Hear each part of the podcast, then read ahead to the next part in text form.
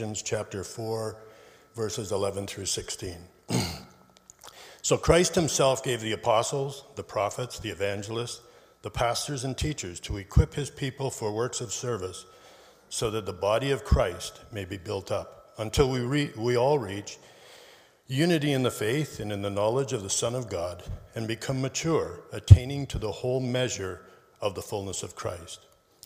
Then we will no longer be infants, tossed back and forth by the waves and blown here and there by every wind of teaching and by the cunning and craftiness of people in their deceitful scheming.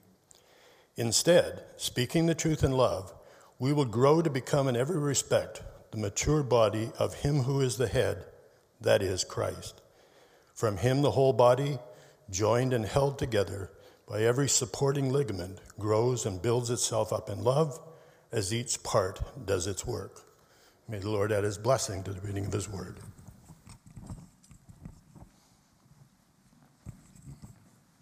Uh, I'm Kurt Buchanan. I'm on staff here at Hillcrest and thrilled to be sharing with you today. Uh, if you're watching us online, again, maybe some of you are there because uh, you couldn't get your car started this morning or there was too much ice on the windshield. Anybody have to do a lot of scraping on their way here? uh, you're courageous people. If you're joining us online, reach out to us and connect to us. Uh, you can reach out on any of our social platforms. We'd love to connect with you there. Now, years ago, I heard um, the benefits and limitations of synergy explained to me. And I laughed when I heard it. I want to share it with you today. Uh, and it kind of relates to some of the themes that we've been talking about lately. You know, two are better than one, but fifty are not necessarily better than two. Okay? If two neighbors have to shingle their roofs, and if they each tackle their projects independently, it will take longer and be more frustrating than if they work together and first tackle, you know, the first roof and then the second roof. Then, again, they'll be more productive. It'll be more efficient. That's what synergy is, as I understand it. It's cooperation that leads to greater efficiency and productivity. But if fifty people in a neighborhood try to use the same approach and shing- shingle a single house together, somebody's going to get hurt. You're on the roof with fifty people. You might sneeze and knock three or four other people off. Right, fifty people on a house is not a safe or productive work environment. But shingling fifty roofs two by two isn't necessarily the best way either. See, if you have fifty roofs to shingle, it's going to take some organization. It's going to require the use of specific skills, specific assignments, leadership, and cooperation. I think that's what's referred to kind of in the business world as scale or scaling. When you scale an organization, it means the systems and structures in place are adjusted to match the current dynamics or the dynamics that you anticipate coming in the future. And if an organization can't scale or won't scale, it'll kind of run into chaos, ineffectiveness, or be limited in what it can, or be limited to what it can do according to its current systems and structures. Again, further to the point, if there is a fire, and it only takes a handful of firefighters a couple of hours to put out, there is no need for catering. The firefighters can take care of their own lunch, but if there's a forest fire that takes weeks to put out, you need a cook. You need to take shift rotations. Um, you need uh, a place to rest for the firefighters. You need leadership to oversee. You need communication. You need to organize and coordinate what's happening in a variety of different areas all at once. See, we're wrapping up a series that we've been in since the beginning of January called Vital Relationships. This year, we've been taking a look at aspects from our discipleship pathway, which you can actually see here now, kind of the five areas that we've been talking about this year uh, in our discipleship pathway. Um, we launched our discipleship pathway, and after doing that, we spent some time with in walking with Jesus. And we're just finishing up our series now about connecting small. We're headed into a series about sharing the work, and then after that, on to engaging in mission. And our hope is that each of you are able to identify your next step in these areas so that you can grow spiritually, so that you can experience fruitfulness and joy on your spiritual journey. We have an online assessment that you can do at any time. You can prayerfully consider what's next. You can do that by visiting hillcrestmj.com forward slash next steps. And again, we are here then to support you in that journey. Now, in this series, we've been talking about several kinds of vital relationships. First, we talked about providential relationships. Those friendships or mentoring relationships that God uses to form us or transform us into being mature disciples of Jesus. Ecclesiastes four, nine to twelve says it well. Again, it, you know, two are better than one is the opening line. But in fact, it ends up in the end of the verses that a cord of three strands um, is exponentially stronger. And when two people invite God into their friendships, into their relationship, God does something miraculous among them. And that's why we urge you all to connect small. That's why we're talk, taking this time out to talk about this particular value. We want you to join a group, build friendships in our community of faith, and put the Lord at the center of those relationships. See, our groups are great places to find friends or find mentors. Now, if you would like someone to mentor you, reach out to someone that you look up to and see if that's something that they would be willing to do. If you have no idea where to start, reach out to us here at the church and we'll try to get you connected. And by the way, if you're willing to share your life experience and your faith with someone, let us know that you'd, you'd like to play that part in being a mentor. And you don't have to be perfect either to be a mentor. I heard a story recently, one man who became a Christian late in life and had a very broken past. He approached his pastor and said, "Would you please use me as a great bad example?" He said, "Use all of the parts in my life that didn't go so well as an example for these teens so that they can learn from my mistakes."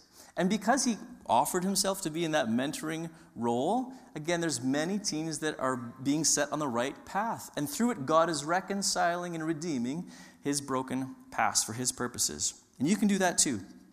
Now, beyond providential relationships, we also have talked about marriage and parenting, and how those can play a key role in discipleship, in our growth, in our spiritual growth.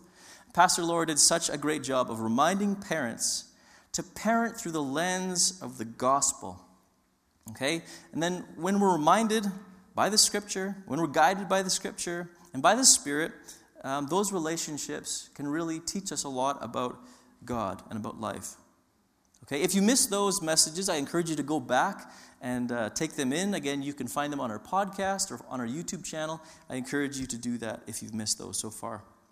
Now, last week and this week are about connecting small in groups, the vital nature of our small groups here at Hillcrest. Last week, Dave Wicks, uh, he talked about our deep need for connection, about the reality of human need, that we were designed for connection with God and with others. And he had three kind of major points that I'd like to summarize again for us. He said, acknowledge that it's God's design.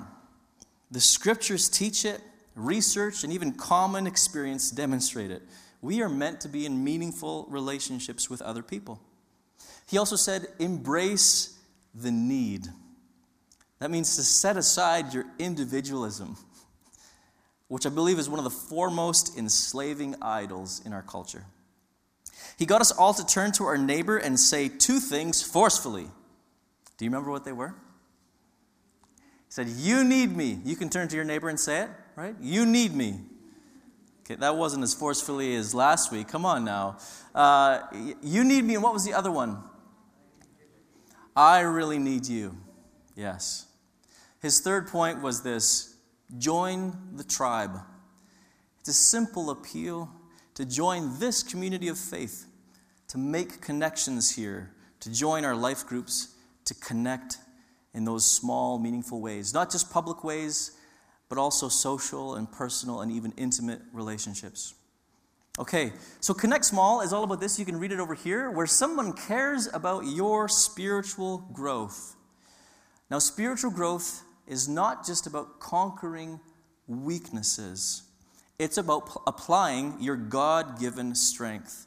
And that's what we're going to kind of focus on today. Purpose.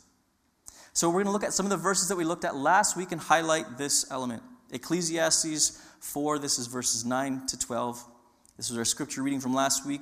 Two are better than one because they have a good return for their labor. If either of them falls down, one can help the other up, but pity anyone who falls and has no one to help them up. Also, if two lie down together, they will keep warm. But how can one keep warm alone? Though one may be overpowered, two can defend themselves.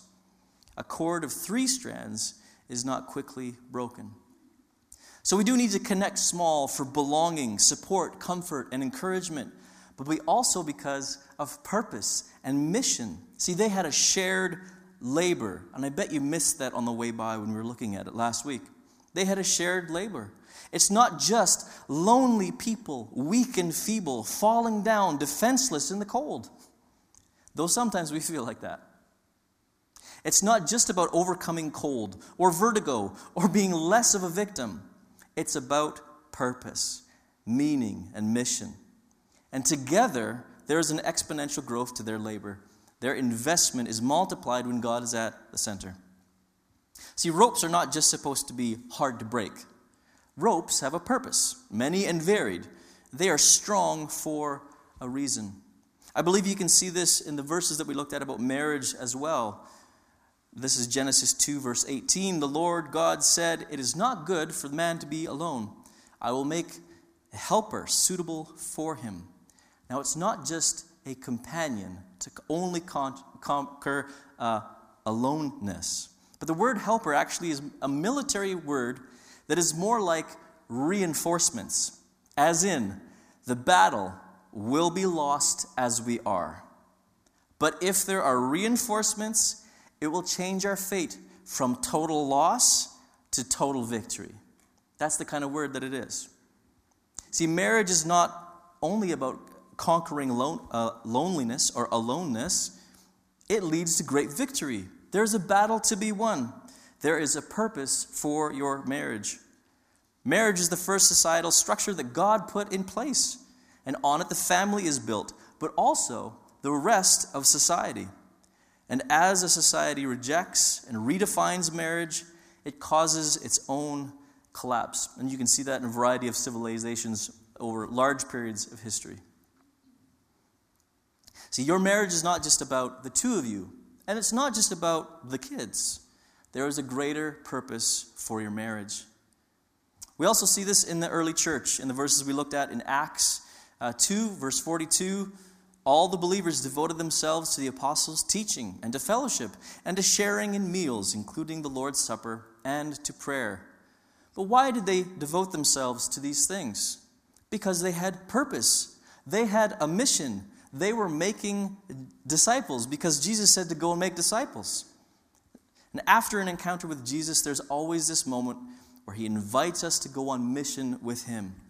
He says to everyone that follows him, "Go and make disciples." See, lots of people love the encounter with God. It's profound. It's, it's awesome. But many people don't care for the call to obedience that comes afterwards. And religious types don't mind, you know, leaning into religious activity and moral living.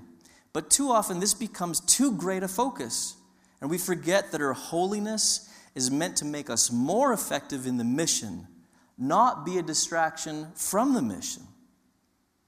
If you forget about the mission, prayer, Bible teaching, fellowship will all start to seem like religious obligations that are stifling your lifestyle.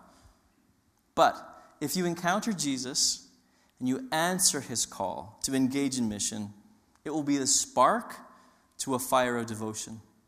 See, in order to make disciples, you need new believers. You need to teach them. You need to get them connected to the community of faith. Make sure that needs are being met, and then get them investing in the mission, starting with prayer. As Dave was preaching last week, he mentioned Mark Messier's book, No One Wins Alone. And Messier uh, said this: "As we went through training camp and started the season, we bought into an all-for-one, team-first mentality, and it paid off. We took off on a hot streak and never looked back. We won nineteen more games than we had ever won before, and ended up thirty and ended up thirty-seven more points. Our team scored four hundred seventeen goals, and no franchise had ever broken four hundred before. Everybody knew their role, and everybody was happy. There were no cliques. Everyone, uh, we were one. How many of you are hockey fans? Anybody out there hockey fans? Not really. Some, okay.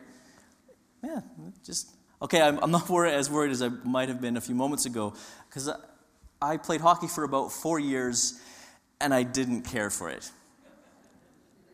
I, you know, I had asthma as a kid, and so I think I started skating late. You know, in the wintertime, asthma had, uh, was always worse for me, and I kind of spent lots of my time uh, in a tent at the hospital. And uh, and so I learned to, to skate much later than other kids. You know, I relied heavily on pushing a pylon around while I was doing it. And eventually I was put in hockey, where I held myself up with my stick. That was my kind of hockey experience. For four years, I was kind of in that uh, environment.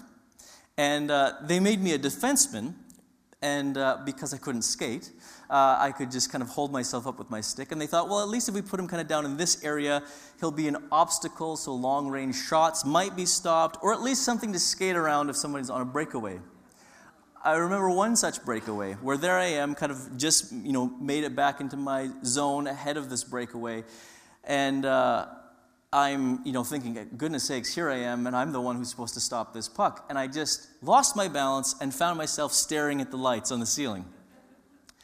And uh, luckily enough, the goalie stopped the puck. So there wasn't, you know, this score. But I kind of felt bad, and I think my dad noticed this. And he was always very encouraging, though I showed no promise for the sport. He said, you know what, sometimes as a, as a defenseman, the best thing that you can do is get out of the way so that the goalie can see the puck coming. And I thought, yeah, I lost my balance for the play, for the sake of the team. Me looking at the lights on the ceiling, that was the best thing for the team. Now, beyond not being very great at hockey, I, I almost have no competitive spirit whatsoever when it comes to games, like hockey or almost anything else, a board game. The outcome of a hockey game, or really any game, it doesn't matter to me. I just don't care to win. I really don't. Uh, and it's even more strange when I see other people, like, so that's when I'm playing the game. But when I see other people watching a game, you know, they're in the stands, you know, they've got co- their favorite colors on, they're cheering loudly, or even people at home who are yelling at the T V. They look insane to me, right? They they seem hysterical and fainting, like American girls when the Beatles arrived and played the Ed Sullivan show. Do you have you seen footage of that? They just look, ah. That's what every sports fan looks like to me. Again, I'm glad there aren't too many hockey fans here today. Okay, I just, I can't hardly get behind it. It doesn't matter to me if we win. I know there's great value in team sports. You know, learning how to face defeat with grace. Um, you know, those values are wonderful. Practice, dedication. Those things, teamwork, are all good things. I think when it comes to sports or games, you might have a lot of competitive spirit, or you might not. But whether or not you're invested in what's happening all comes to, down to whether or not the win is important to you. See, there are some things where the win matters. Did you know that God has one plan to reach and save the whole world? He has a plan A and no plan B. Do you know what it is? The church. And not just kind of the church in a global, you know, abstract sense, out there in the world, out there in the world, believers wherever they might be. I believe that's a very abstract, individualistic, unhealthy understanding of the church. Because I really don't think there is such thing as the global church without the local church. The church is when those people who put their faith in Him are joined together in a spiritual family, a spiritual house, or a spiritual body. Joined together and held together by ligaments and sinew and other things, like we see in our scripture reading for today. Now, you might have reasons why you aren't deeply connected to a church family. But be very careful to discern whether or not they are your circumstances or your excuses. See, the Bible has examples of people who long to be connected like they once were to the community of faith. But for one reason or another, maybe prison like Paul or other things, they're unable to be among God's people. In fact, several Psalms are about what it's like to worship God when you're distant from the community of faith. Circumstances can limit how you participate in the community. But many of you, if you're honest, remain loosely connected at best because of excuses that you have. I don't want to beat, beat you up about it. I just want to warmly welcome you to embrace being a part of this body. Don't hold back. You will be blessed, and we will be blessed if you do, if you lean in. See, the church is God's plan A. There's no plan B. And the church is the way that God is working out His plan in our world. If you're a follower of Jesus, I believe you're supposed to be all in when it comes to the local church. And I want the church to win. Messier's team all wanted to win, but only when they worked together did they really hit their stride. And if we're going to win, we're going to have to work together as a team. And like Messier said, everybody knew their role and was happy. And they were one. So we need to connect small for belonging and support, for encouragement, for friendship. But we also need to connect small because of the purpose and mission that we have. This is how we're going to accomplish the mission, God's mission. Our scripture reading for today highlights certain gifts that are meant to catalyze all believers into works of service, that lead to a healthy, vibrant church where people are drawn towards maturity in Christ. So let's take a look quickly at these verses again. Ephesians four eleven to sixteen, starting in verse eleven. So Christ himself gave the apostles, the prophets, the evangelists, the pastors, and teachers. Now, we don't have enough time to really go into much detail about these particular gifts or roles within the church, but let me take a crack at a few simple definitions, okay? The apostles. These were the key leaders that Jesus empowered to lead the church. They spent time with Jesus and knew his teaching inside and out, and how to read the scripture in light of Jesus. The original apostles were instrumental in giving the church the New Testament. The word apostle means sent one, so they are often the ones that are going out and starting something new. They are often entrepreneurs and pioneers. The prophets, those who hear the voice of the Lord and speak the word, the Lord's words. This can be as simple as sharing a Bible verse with someone to encourage them, or may involve dreams and visions and even details about future things. The evangelists, those who are uniquely gifted at telling and retelling the gospel, which is good news. Evangelists, you could almost, this is again going to be a terrible way to use English, but good newsers. That's what an evangelist is. Okay? Pastors, or sometimes shepherds. These are the shepherds that walk among and alongside people on their spiritual journey, giving care, encouragement, and rebuke when necessary. Teachers, they make spiritual truths clear, and they help people to put those truths into gear. Now, there's way more that we could say about those, and in time, I hope Uh, that we can. But again, just to highlight that these gifts, these roles, when they're working together in unity, they catalyze the church towards action and maturity. Again, verse twelve says to equip these people, you know, these particular gifts are meant to equip his people for works of service. So let me remind you, you are loved. God made you. He had you in mind before the creation of the world. God in Christ died on the cross for you. He came to conquer sin and death. He longs to have a personal relationship with you. And he wants you to mature as a Christian and be a part of his mission. Now, if you've never made a decision to embrace Jesus as your Lord and Savior, Savior, you can do that right now. Just a simple prayer, and you can begin your journey. You can say this prayer with me. Dear Father, thank you that you love me and you sent Jesus to die on the cross for my sin. You can say, I put my trust in Jesus as my Lord and Savior, and help me live a life that honors you by the power of your Holy Spirit. If you made a decision like that today, would you let us know? We would love to support you in that critical decision that you've made. Now, some of you would like a church that is two people with two roofs to shingle. But I'm afraid The mission is bigger than that.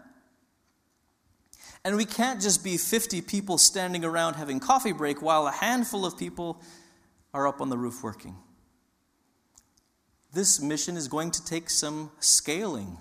It's going to require the use of specific skills, specific assignments, leadership, and cooperation. It means the systems and structures that we have in place need to be adjusted to match the current dynamics and the dynamics that we anticipate facing in the future. Because the reality is, if we can't or won't scale, we will run into chaos, ineffectiveness, and we will be limited in what we can do. So we need, we need many kinds of teams.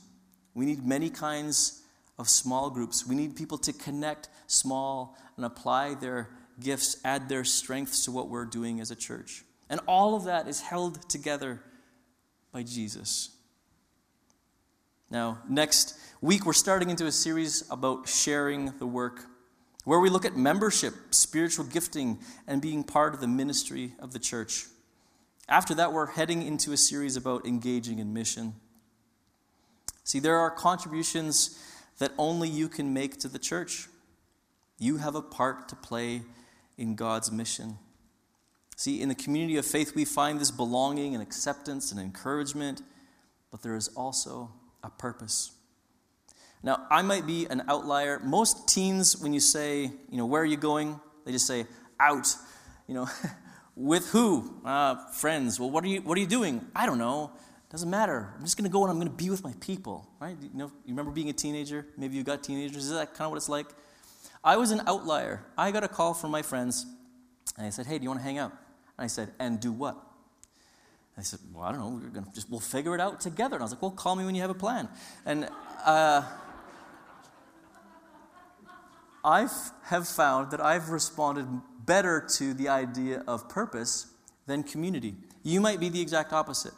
Maybe you need a community, and you found belonging, and through that you found purpose. But they have to kind of go together, and you see that, I think, throughout the church. Now, I, again, I'm often motivated more by the doing than the being, uh, and yet God draws both things together. Uh, at the Christmas party with the staff here at Hillcrest, again, all the people who are working here got together, and it was nice to have also spouses and kids and whole families all together, and we did uh, just a meal together and uh, spent some time just kind of socializing, which was very nice. And again, I don't like it because I'm all about the purpose. So I react negatively at first. I'm like, ah, who needs a party? I don't want to do that. I, you know, give us a job and I'll do it. Again, that's me, and that's not everybody, I know. But there I am, and it was just simple. Okay, food's ready. Let's eat, and let's pray before we do. And in the moment, I think it was even Dave Moore who was praying for us, of kind of just blessing the meal. And in that moment, I have this overwhelming sense of the presence of God. And I think, wow, He's drawn me together into this community. He's given me a family, even beyond my family. It's multiplied in His kingdom. And I'm overwhelmed. There is belonging and there is purpose, and we have to bring those things together in the church. See, your spiritual growth is intertwined. Your maturity, even your knowledge and understanding of Christ, is intertwined with the body. We read in verse thirteen, until we all reach unity in the faith and in the knowledge of the Son of God and become mature, attaining the whole measure of the fullness of Christ. It's also that the body of Christ may be built up. Verse fourteen, then we will no longer be infants, tossed back and forth by the waves and blown here and there by every wind of teaching, by the cunning and craftiness of people and their deceitful scheming. I'm coming to the end, so worship team, you can join me here on stage. When you are isolated and alone, it's easy to go a bit nuts. How many of you have a friend... Be careful now. How many of you have a friend that went a bit nuts during the pandemic? No, don't raise your hands. How many of you went a bit nuts in the isolation? Lots of the pastoral care that we've done as a church in the last couple of years has been to people who are being tossed back and forth by the waves and blown here and there by every wind of teaching and by the cunning and craftiness of people in their deceitful scheming. See, many of you need to acknowledge God's design, embrace the need, and join the tribe here at Hillcrest. Some of you are actively listening to Christian teaching from all over the place, but not actually listening to what God is saying right here at Hillcrest. See, I'm not against Christian teaching, but some of you aren't connected enough here to have perspective on teaching that is cunning and crafting compared to the stuff that's really good.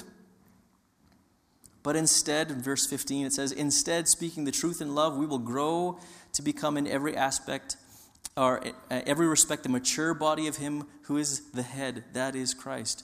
From him the whole body, joined and held together by every supporting ligament, grows and builds itself up in love, as each part does its work.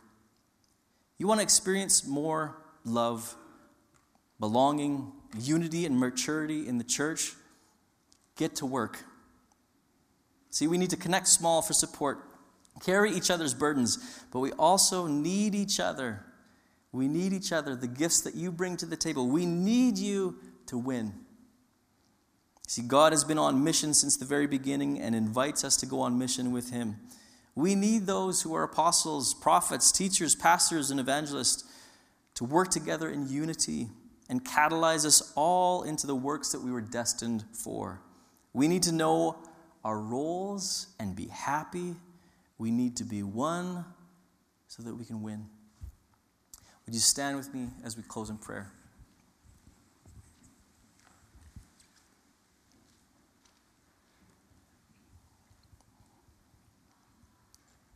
Lord Jesus, thank you that you give us that sense of belonging and family, and you also give us the chance to be a part of your mission and what you are doing in the world. I pray that you would stir all of our hearts to be all in on what you are doing through your church in the world. Father, I pray you would help us all to know the parts that we're supposed to play, the unique gifts that we have in the body, how we can be a blessing to one another. For those people who are holding back and remaining disconnected, I pray that they would experience your warm welcome, that you'd, that they'd experience a loving embrace as they lean in. Help people to set aside fears and past hurts that would keep them from being involved in the church and lending their gifts and strengths. Help us to know how to function together. Help us to know how to work together, to understand each other's gifts and how they can be applied so that we can be most effective in your grand mission. In your name we pray. Amen.